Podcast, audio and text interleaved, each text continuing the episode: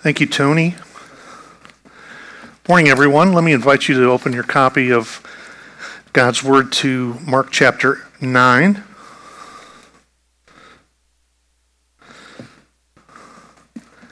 Mark chapter nine, as we continue our study in this portion of God's Word.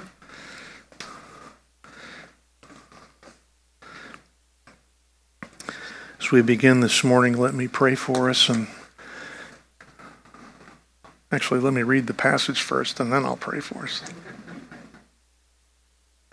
Hear the word of God. Verse thirty. They went on from there and passed through Galilee, and he did not want anyone to know, for he was teaching his disciples, saying to them, "The Son of Man is going to be delivered into the hands of men, and they will kill him. And when he is, and when he is killed, after three days, he will rise." But they did not understand the saying, and were afraid to ask him. And they came to Capernaum, and when he was in the house, he asked them, "What were you discussing on the way?" But they kept silent, for on the way they had argued with one another about who was the greatest. And he sat down and called the twelve, and he said to them, "If anyone would be first, he must be the last of all and servant of all." And he took a child and put him in the midst of them, and taking him in his arms, he said to them, "Whoever receives one such child in my name receives me, and whoever receives me receives not me, but him who sent me." John said to him, "Teacher, we saw someone casting out demons in your name, and we tried to stop him, because he was not following us." But Jesus said, "Do not stop him, for no one who does a mighty work in my name will be able soon afterward to speak evil of me. For the one who is not against us is for us. For truly I say to you, whoever gives you a cup of water to drink because you belong to Christ will by no means lose his reward." This is um, God's breathed out word. Uh, these are his very words. They're authoritative to us. Uh, they are inerrant in the original manuscripts. And let us pray for his help today as we look into these verses, that he will uh, give us eyes to see uh, through his good spirit. Let's pray. We come now again, Father, to your word. Uh, we come here this morning hungry to be fed by you.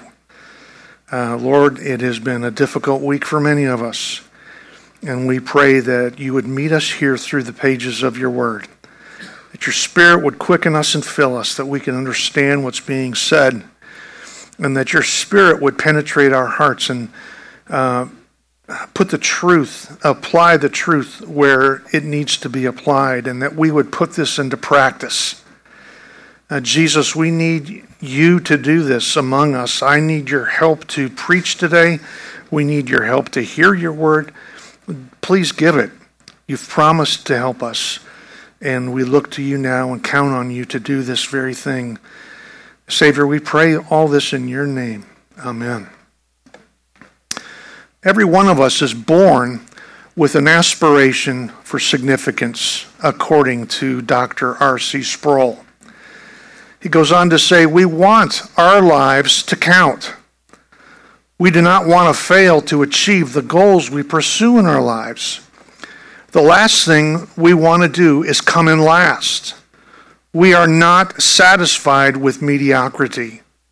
We dream of glory, of winning, of reaching the pinnacle of success, of getting to the top, of attaining greatness, of being the best. What one person called the will to power beats in the heart of every human being. We want to scale the corporate ladder and become king of the hill. Now, some of those might not be true of you. You might not want to scale the corporate ladder. Uh, you may not have dreams of glory, but I, I believe Doctor Sproul is essentially on the money here.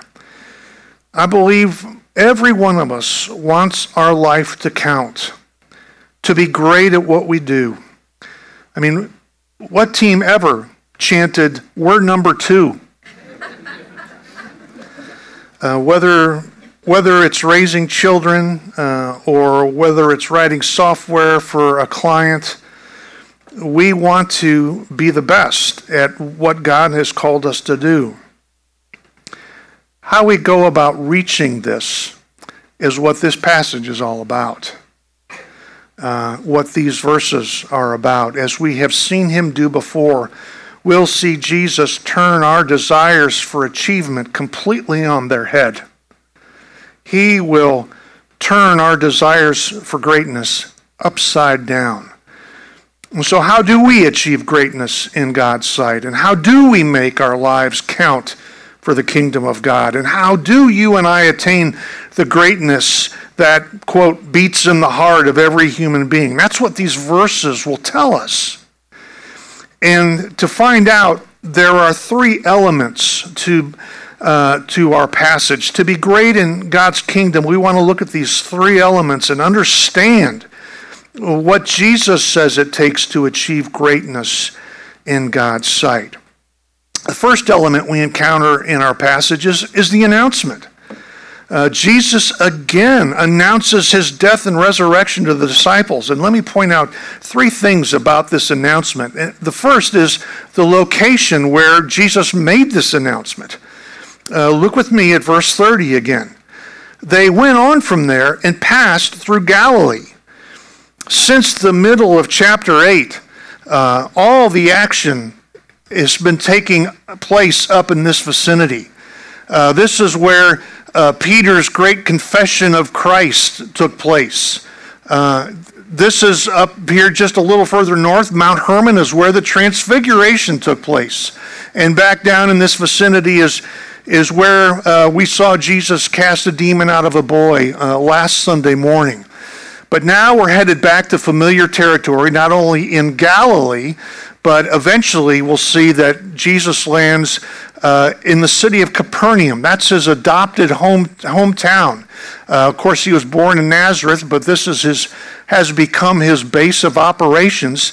And that's where, on the way to Capernaum, is where this announcement takes place. Uh, we see the location where this that, this happens.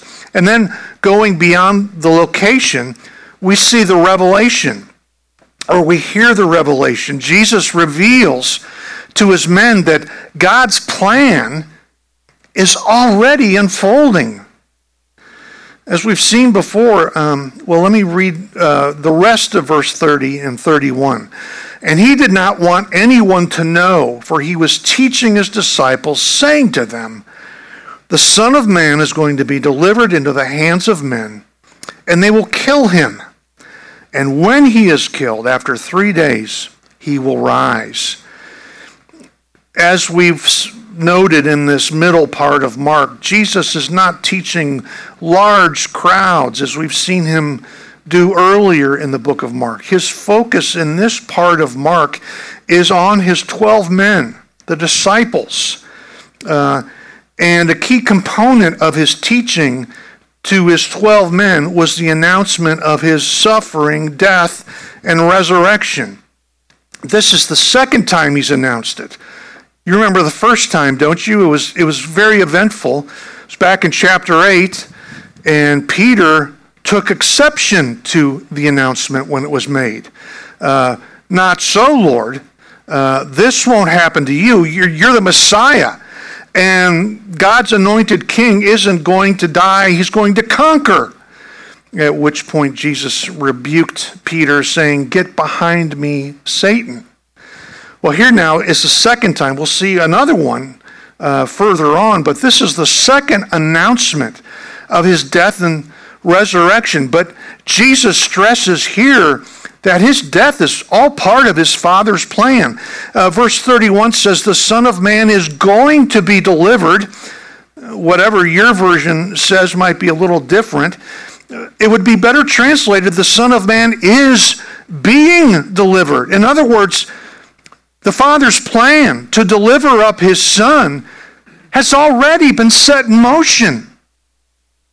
Uh, the plan for Jesus to suffer and die was already unfolding. Now, it could be that the idea of betraying Jesus had already formed in the mind of Judas, but it's more likely that what Jesus is referring to is God's plan set in motion before time began. Uh, in his sermon before the crowd on the day of Pentecost, listen to what Peter said. This Jesus, speaking to the Jewish men assembled in front of us, uh, front of him, this Jesus delivered up according to the definite plan and foreknowledge of God, you crucified and killed by the hands of lawless men. This wasn't plan B, as so many are fond of saying. Uh, this was plan A. And also in Romans eight thirty-two, Paul says this, he who did not spare his own son, but gave him up for us all, how will he not also with him graciously give us all things? Listen to Doctor Sproul's comment on this verse. Doctor Sproul said he was, Jesus was making the point that he was being handed over or delivered at that very moment. And the one handing him over was the Father. From all eternity, it had been agreed among the members of the Trinity that the Father would send the Son into the world to bring about his plan of salvation for his people. Listen. You probably have read this before, and yeah, okay. There is so much involved in your salvation. It was a plan that was formed before time began. Now, that's so abstract, it doesn't even mean anything to most of us. Before time began to most of us means before the sun came up today. God set your salvation in motion before creation. In eternity past, however far back that goes. I mean, it's eternity, right? God chose us in Christ before the foundation of the world, that we would be holy and blameless and without reproach in him. And here in the life of Christ, Jesus says, this is, this is all unfolding right now, before your eyes. Think of what went into your salvation. You know, some of you went away on vacation this summer, and I'm familiar with the routine. Think of all the planning that goes into that. What are you, what are you going to do with the dog? Okay, you take the dog with you, or you uh, put him in, uh, uh, what, a kennel or something? Uh, someone will take care of him. Or you have a friend come over and feed the dog every day. What are you going to do with the cat? Uh, you know, do you turn off the water or leave it on? There are bills to pay in advance so you don't miss the deadline when, when they come due while you're out of town. There's a lot of planning. How much of the kids' stuff are you going to take? Are you going to take the high chair and the pack and play? Will they even fit in the car? Uh, your daughter's luggage. And, you know, okay, we'll we'll get a U-Haul for that, I guess.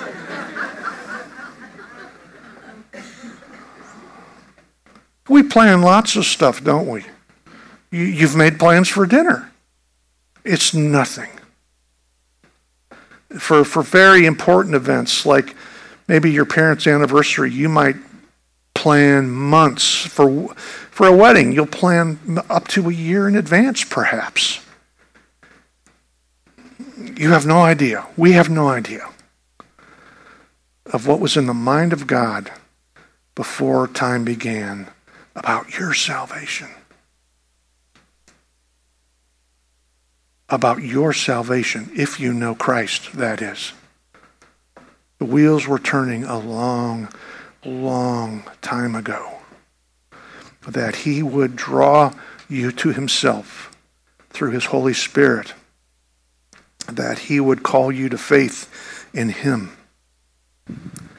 Well, uh, Christ reveals uh, that his time. It's been set in motion. It's been in motion since eternity past, and it is it is now taking place. He will be handed over to men. He will suffer. He will die. This, of course, brings his men, you can imagine, into great confusion. It does not take much to confuse the disciples. Uh, we all recall, and that's, you know, it, we're the same way. Um, they were very uh, disturbed by this. Look at verse thirty-two. But they did not understand the saying and were afraid to ask. Uh, afraid to ask him. They couldn't comprehend the idea that the Messiah would be killed. To them, the idea of a suffering Messiah who would be put to death, it just wasn't possible. That's why Peter objected to what Jesus said in chapter eight. That's not what they'd been taught. It wasn't the going uh, idea that the Jewish rabbis had taught. They taught that the Messiah would triumph, that he would conquer, and it was hoped that he would conquer and deliver them from Rome. And, and indeed, one day he will triumph at his glorious return. But again, Isaiah fifty-three and Psalm twenty-two somehow were uh, overlooked in this process of what the Messiah would do. They couldn't comprehend it. And furthermore, what little they did get, they didn't want to hear any more about it. It frightened them, what Jesus was saying. Uh, uh, Don't tell us anymore. Ignorance was bliss when it came to news of his upcoming suffering and death. So we see, thirdly, about this announcement, the confusion and unrest it caused in his men. So this is the first element in our passage. This is this is the announcement, and we've seen these three things about it, the location of it and the revelation that God's plan was folding, and then the confusion that came afterward. Well, this brings us to the second element of our passage today. From the announcement, we go on to see the argument. Uh, the disciples argue uh, over which of them was the greatest. And I want to point out two things to you about this argument. First of all, is the embarrassment that the disciples experience. They are stunned into silence Uh, by Jesus. Look at verse thirty-three with me. And they came to Capernaum, and when he was in the house, he asked them, "What were you discussing on the way?" But they kept silent, for on the way they had argued with one another about who was the greatest. Uh, the house mentioned here in verse thirty-three, uh, because it's referred to like that, it's likely the, the home where Jesus had gone earlier in the book. This is probably a reference to the home of Peter and Andrew, uh, the home that Jesus adopted as his uh, base of operations. And in this house, Jesus asked this penetrating question, "What were you discussing?" And it's more than a discussion. It's verse thirty-four said they had argued. That means to dispute or debate an issue with someone. And the topic of their debate which was which one of them was the greatest. Now, I'm familiar with this kind of argument. I remember having many of them in my neighbor's backyard with the two guys that lived behind me, but that was in elementary and middle school. Can you imagine grown men having such a childish conversation?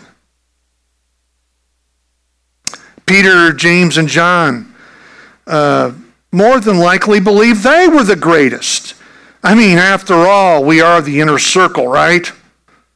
They'd been the only ones to witness the transfiguration on Mount Hermon, and they'd even received private instruction from Jesus.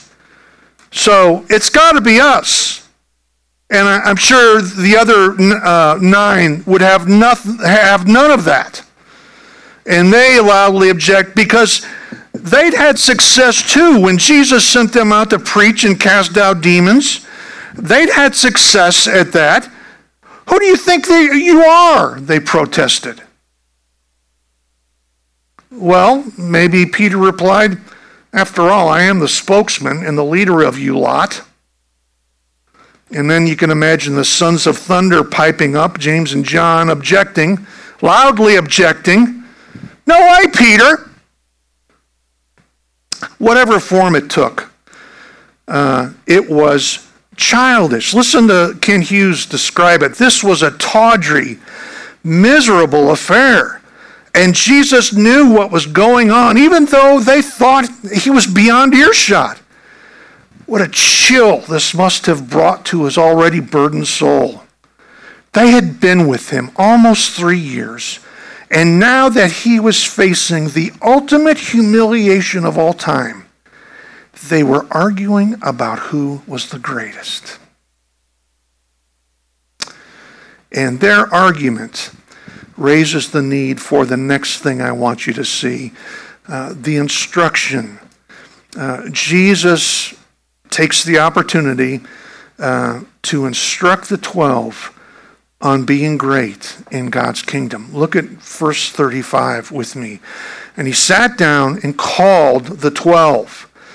This is a deliberate um, thing that Jesus does. He takes the formal posture of a teacher. This is what a Jewish rabbi Uh, how a Jewish rabbi would instruct his students many times. He would, he would sit and his students would gather at his feet. And here Jesus is acting in that role as their teacher and their superior, and sits and then summons his disciples to sit at his feet. He's, he's taking this opportunity. The need is great for them to hear uh, What the what greatness in the kingdom of God consists of. And his instruction comes in two parts. First, uh, the first part of his instruction takes the form of a paradox. Uh, the way to greatness in God's kingdom ran contrary to common sense. Uh, and verse thirty-five goes on to say this. And he said to them, if anyone would be first, he must be last of all and servant of all. The Jewish culture at that time was uh, consumed with questions of power and rank and who was first. Uh, Jesus warns about this. We see it in Luke twenty. And listen to this very thing taking place. Beware of the scribes who like to walk around in long robes and love greetings in the marketplaces and the best seats in the synagogues and the places of honor at feasts. That's what the disciples are concerned about. Uh, which one of them is going to have the best seat at the table? They want to be great like the scribes so that other people would serve them. And this same uh, concern is widespread in our culture. Um... to be king of the hill, to, to come in first, to be number one, to reach the pinnacle of success. It, it's just it's just poured into our souls from nearly birth. Uh, I experienced it in public education. You experienced it in, in athletics, of course. Um, it's drilled into us. Uh, to do our very best, uh, to come in first, if at all possible. This is not the way things work in the kingdom of God. This is not the way things work in the kingdom of God. This is not the way things work in the kingdom of God. What you've been, what's been drilled into you your whole life is wrong. This is not the path to greatness in God's eyes. Um, it, the way to greatness in God's eyes runs contrary to common sense. If you want to be great, you put in a tremendous amount of effort, you try hard, you speak to the right people, you put yourself in the right places. How do you become great in God's kingdom? And Jesus uh, is very explicit in verse thirty-five. If anyone would be first, he must be last of all and servant of all. The way up is down. The way up is down. Uh, this is described not only here, but there are other places in the New Testament. We saw it in our scripture reading just moments ago. Uh, you call me teacher and Lord, and you are right, for so I am. If I then, your Lord and teacher, have washed your feet, the, the job of a household slave, you also ought to wash one another's feet. Can you imagine how offensive that would have been to the disciples? Think of Peter, spokesman and, and leader of the twelve. Peter, you ought to wash, you ought to wash these guys' feet. Are you kidding me? For I have given you an example that you also should do just as I have done to you. Truly, truly, I say to you, a servant is not greater than his master, nor is a messenger greater than the one who sent him. Think of these familiar words uh, from the Apostle Paul, Philippians chapter two. You probably recognize this. So if there's any, uh, let me jump down. Do nothing from selfish ambition or conceit, but in humility count others more significant than yourselves. Boy, that's an easy one, isn't it? Let each of you look not only to his own interests, but also to the interests of others. Have this mind among yourselves, which is yours in Christ Jesus, who, though he was in the form of God, did not count equality with God a thing to be grasped, but emptied himself by taking the form of a servant, being born in the likeness of men, and being found in human form, he humbled himself by becoming obedient to the point of death, even death on a cross. The way up is down.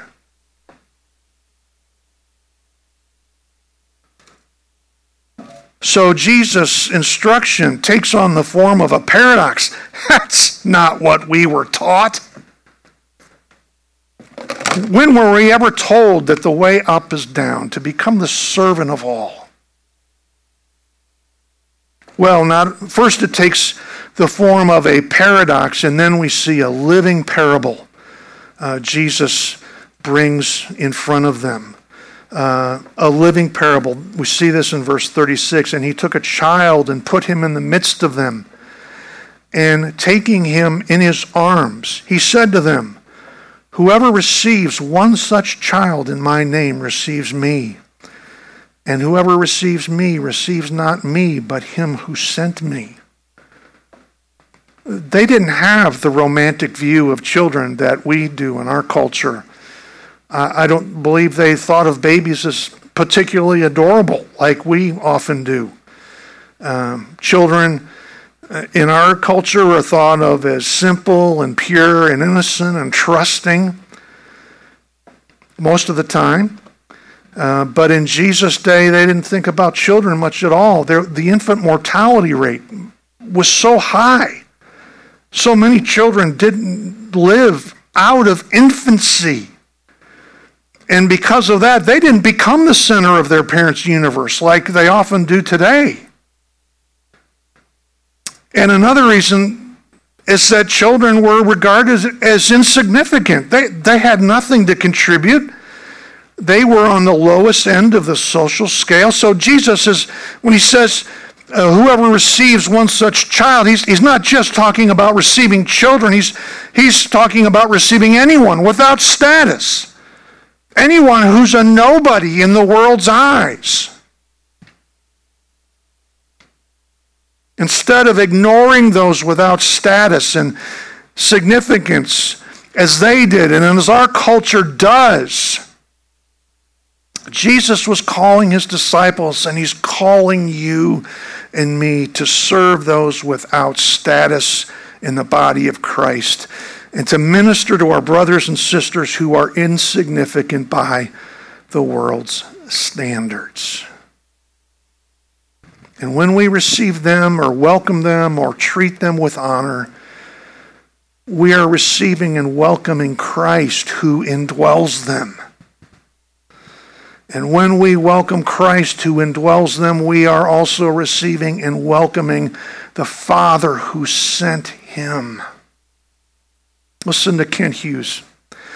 We are to receive all of God's people as we do children, with, with no thought of their accomplishments, their influence, their fame, or their gifts, but simply because they are his children. Why? Because Jesus, along with the Father and the Spirit, resides in the children of God in the wondrous mystery of Christ's body, the church. We welcome those. We accept those without status, without um, social standing. Listen to James warn about this very thing that was taking place Uh, in the church. He writes in James chapter two, "My brothers, show no partiality as you hold the faith in our Lord Jesus Christ, the Lord of glory. For if any man wearing a gold ring uh, and fine clothing comes into your assembly, and a poor man in shabby clothing also comes in, and if you pay attention to the one who wears the fine clothing and say, 'You sit here in a good place,' while you say to the poor man, 'You, stand over there,' Or, or sit down at my feet. Have you not then made distinctions among yourselves and become judges with evil thoughts? Listen, my brothers, beloved brothers, has not God chosen those who are poor in the world to be rich in faith and heirs of the kingdom which he has promised to those who love him? But you've dishonored the poor man, and, and are not the rich the ones who oppress you and the ones who drag you into court? Are they not the ones who blaspheme the honorable name by which you were called? If you really fulfill the royal law according to the scripture, you shall love your neighbor as yourself, you're doing well. But if you show partiality, you are committing sin and are convicted by the law as transgressors." So we see the argument As, as this next element in our passage. They, they, they're arguing about how great they are, which is inconceivable coming from grown men. And Jesus takes time to instruct them about greatness. And, and, and he instructs them through a paradox and then a parable. Uh, this little child that comes in their midst. Well, from the announcement and the argument, we come to the third element in our passage, and what we see next is the alignment. Jesus tells his disciples uh, that other Christian workers are not against them, but aligned with them. Others that work in Jesus' name are not the enemy. Now let me point out two things here as well. First, I want you to see the misalignment. Look at verse thirty-eight. Now John, uh, John said to him, "Teacher, we saw someone casting out demons in your name, and we tried to stop him because he was not following us." Now, I don't know how that comes across to you. Uh, silly, um, maybe innocent enough. Maybe you think, well, that's a good thing that he tried to stop them. I'm not sure. Because he wasn't one of their number. I think he did it because the disciples found his success infuriating. Oh, this chafed. Consider why. Consider first that uh, just last week, their own failure to cast out a demon. And that was caused by uh, a lack of their dependence on Christ. And here's this guy succeeding where they failed, casting out names in the, uh, demons in the name of Jesus. He's not even one of them. What is he doing? And it's infuriating because of his unauthorized use of Jesus' name. Not only is he not a part of their group, he'd not been commissioned. He'd not been given special authority to preach and cast out demons like they had. And for all they knew, he got his commission through the mail for ten shekels. This guy's not real. We've been given that commission. And third, and probably the most infuriating, it meant they were no longer the ones with this exclusive access to Jesus. What, is everybody now casting out demons in Jesus' name? You know, we're, we were the ones with that ability and that calling. Uh, Jesus' select circle was given that role. And now, now what?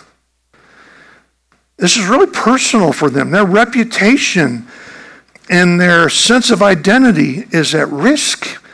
If other people start doing this, what, people won't come to them anymore. And it's interesting how uh, John says it. And we tried to stop him because he was not following us.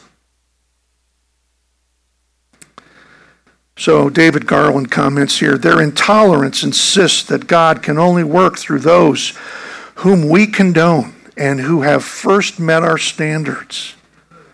We want to be the ones who make things happen, the movers and shakers, and be recognized accordingly. It's, it's professional jealousy, plain and simple. The success of someone outside of us. And John, acting like the son of thunder that he was, expresses his hostility toward this man warmly, we would say. There is misalignment between the disciples and others who worked in Jesus' name.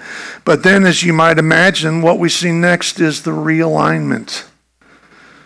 Jesus reined in his disciples and gave him the broader perspective of God's kingdom. Look in verse thirty-nine. But Jesus said, "Do not stop him. For no one who does a mighty work in my name will be able soon afterward to speak evil of me. For the one who is not against us is for us. For truly I say to you, whoever gives you a cup of water to drink because you belong to Christ will by no means lose his reward." Jesus is pointing out that just because this man isn't part of the twelve, it doesn't make him their enemy. Anyone performing works in my name, anyone casting out demons with my authority is not the enemy, Jesus tells them. The one who is not against us is for us. We're on the same team. Our adversary, the devil, who comes to steal and kill and destroy, that's the enemy. Satan is the enemy, not this man.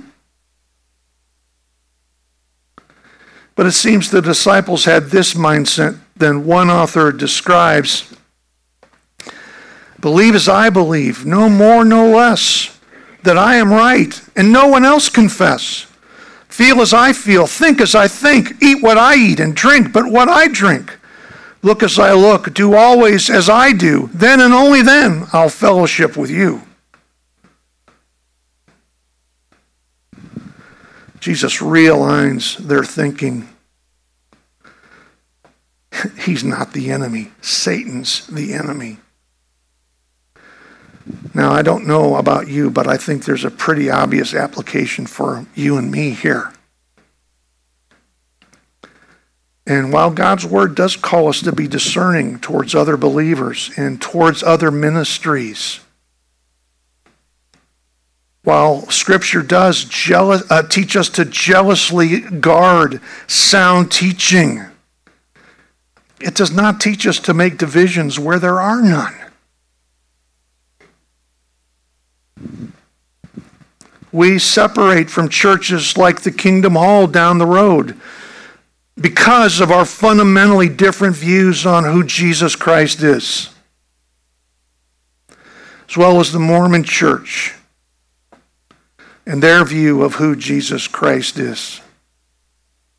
We can fellowship, however, and rejoice in and even pray for the success of like-minded churches like Mount Zion down the road and Milton Community Church even further down the road and, and Grace P C A on the other side of town, as well as several others. Sister churches like those are not the enemy. The devil is our enemy. And while we take different views of theology, I'm sure we do. My good friend Robbie has a different view on baptism, and I give him a hard time about it all the time. And he gives it right back. So we don't go to church together, but we fellowship. We go to the same conference every year. But his disciples have a chip on their shoulder. Wait, what? He's not one of us? And Jesus tells them, you know, others who work in my name, they're not the enemy. The devil is our enemy, our adversary. So, how do we achieve greatness in God's sight? How do we make our lives count for God's kingdom? And how do you and I attain greatness that beats in the heart of every human being? We we must see uh, the three elements of these of this passage. We must understand uh, the three elements: the announcement of Jesus' suffering and death, and then we see their argument about who's the greatest, and then hear Jesus teaching on being great in God's kingdom. And then third, the alignment with others who labor in the name of Jesus. Now, I just want to say by way of application that in terms of um, being last and servant of all, I have to tell you, I think you are doing a fantastic job. I think this body does it so well. And I've seen for years, you you humble yourselves to serve each other in sometimes surprising ways. And I am profoundly grateful. And, and so please don't hear this as me beating you over the head again about something you're not doing. You're doing a great job of humbling yourselves and serving others in the body of Christ. But I wonder if all of you are. And I don't, I'm not naming names. I don't know any names. I'm not thinking of anyone in particular. I just press the point that we've had the world's standard of greatness pressed upon us so, so often that it, we think it is about being at the head of the line. Uh, and not at the end of the line, uh, of taking that first place in the checkout line of the grocery store, beating out that woman with the cart who's got a lot of stuff in the cart. Now, I'm being facetious. That's kind of, that's a little silly, but we've done it, haven't we? There are other far more grave and serious needs. Brothers and sisters who've suffered loss, Uh, guests who attend our church who obviously have been going through a very difficult time financially. The way up is down, is to humble ourselves and welcome and receive those people as Jesus would. Those without status, those without significance. Let me pray for us as we uh, take the Lord's Supper.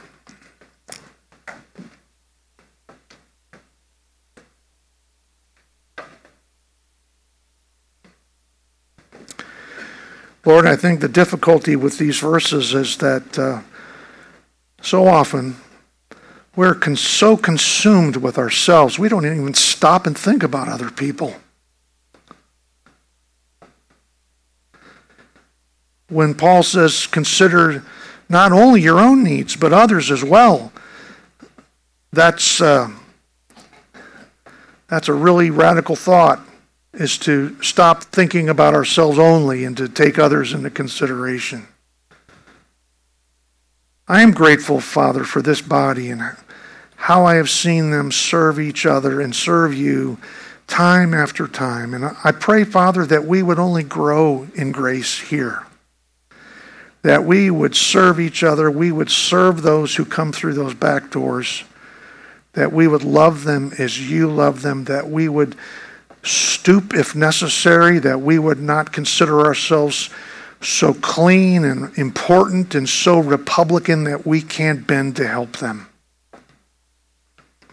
I pray that you would realign our thinking where it needs to be realigned, Savior. And I pray you do this work in us by your good Spirit. Amen.